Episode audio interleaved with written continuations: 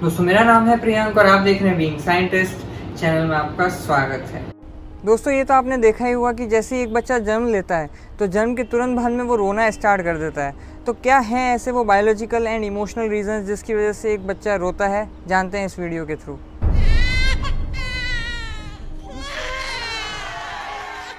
देखिए, इसे समझने के लिए सबसे पहले हमें बच्चे की कंडीशन को समझना होगा जहाँ से वो आ रहा है। तो आ, सबसे पहले बात करते हैं कि बायोलॉजिकल रीज़न के बारे में। अब देखिए होता क्या है कि बच्चा का खुद का बॉडी इतना डेवलप तो है नहीं तो वो फ़ूड के लिए वो पानी के लिए हवा के लिए ऑक्सीजन के लिए जो है माँ पे डिपेंडेंट होता है। तो माँ में एमनियोटिक फ्लूड होता है जो कि प्लेसेंटा से होते हुए एम्बिलिकल कॉर्ड के थ्रू बच्चे तक पहुँच रहा होता है और उसे न्यूट्रिशन फ़ूड वाटर जो नेसेसरी जो भी उसके डेवलपमेंट के लिए ज़रूरी है वो सारी चीज़ें उसे फैक्टर्स उसे मिल रहे होते हैं। तो अब उसके अंदर लंग्स के अंदर भी वो एमनियोटिक फ्लूड जो कि अभी तक उसके लिए न्यूट्रिशन का काम कर रहा था, उसके डेवलपमेंट का काम कर रहा था, वो उसके पूरे अच्छे एमनियोटिक फ्लूड उसके पूरे बॉडी के अंदर भरा हुआ है, उसके लंग्स के अंदर भरा हुआ है। अब अगर बच्चा जो है क्राई नहीं करता है तो क्योंकि अब जो है वो बेबी जो है एनवायरनमेंट में बाहर आ चुका है और अब उसको फ्लू अब जो है उसको खुद से सांस लेने की ज़रूरत है, उसके लंग्स जो हैं वो खुद से ब्लो हो जाने चाहिए।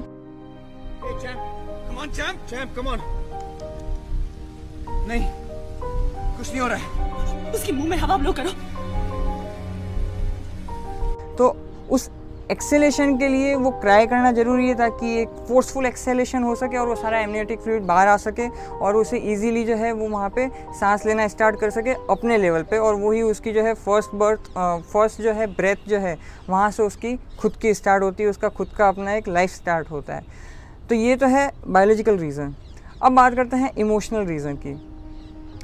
इमोशनल रीज़न बहुत सिंपल है समझना है आप ऐसे समझिए, एक एनालॉजी लेके चलते हैं कि मान लीजिए आप एक शान से कमरे के अंदर एक बिना कहीं आवाज़ नहीं हो रही थी, वहाँ पे बिल्कुल भी जो है आपको सब कुछ खाने का या जो भी फैसिलिटी थी सब कुछ आप मतलब पीसफुल तरीके से वहाँ पे जो है एकदम सो रहे थे, अंधेरा था, सब कुछ सही था।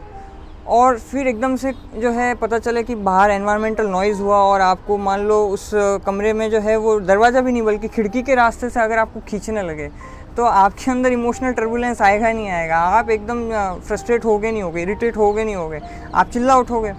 तो आपका सिचुएशन कैसा होगा? सेम कंडीशन जो है वो बच्चे के साथ होती है। वो नाइन मंथ्स से जो है काफ़ी पीसफुल एनवायरनमेंट के अंदर था।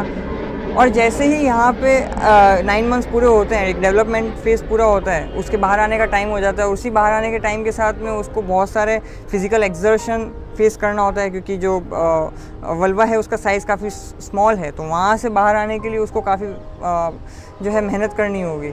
इसके अलावा उसको आ, हम जैसे लोग वहाँ पहुँच जाते हैं और चाचा चाचा पापा पापा ऐसे कह कह के इरीटेट कर रहे होते हैं और वो सारी उसके लिए नॉइज़ की तरह काम करती है उसके लिए उसका कोई मतलब नहीं है। तो बच्चा एक तरह से एक बहुत ज़्यादा एनवायरमेंटल शॉक के अंदर आ चुका होता है। एक इमोशनल शॉक तो होता ही है कि कहाँ मैं पीसफुल था और अभी कहाँ पे मैं आ गया हूँ। तो इन सब चीज़ों की वजह से क्या है कि ये भी एक रीज़न है जिसकी वजह से बच्चा जो है रोना स्टार्ट करता है। Well this is this is a guest only a calculated guess कि हाँ ये एक रीज़न रहा होगा।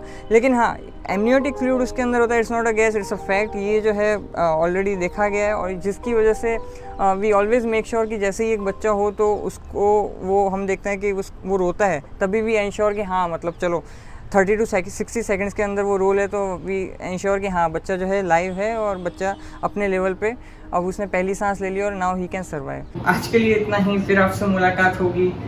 जय विज्ञान.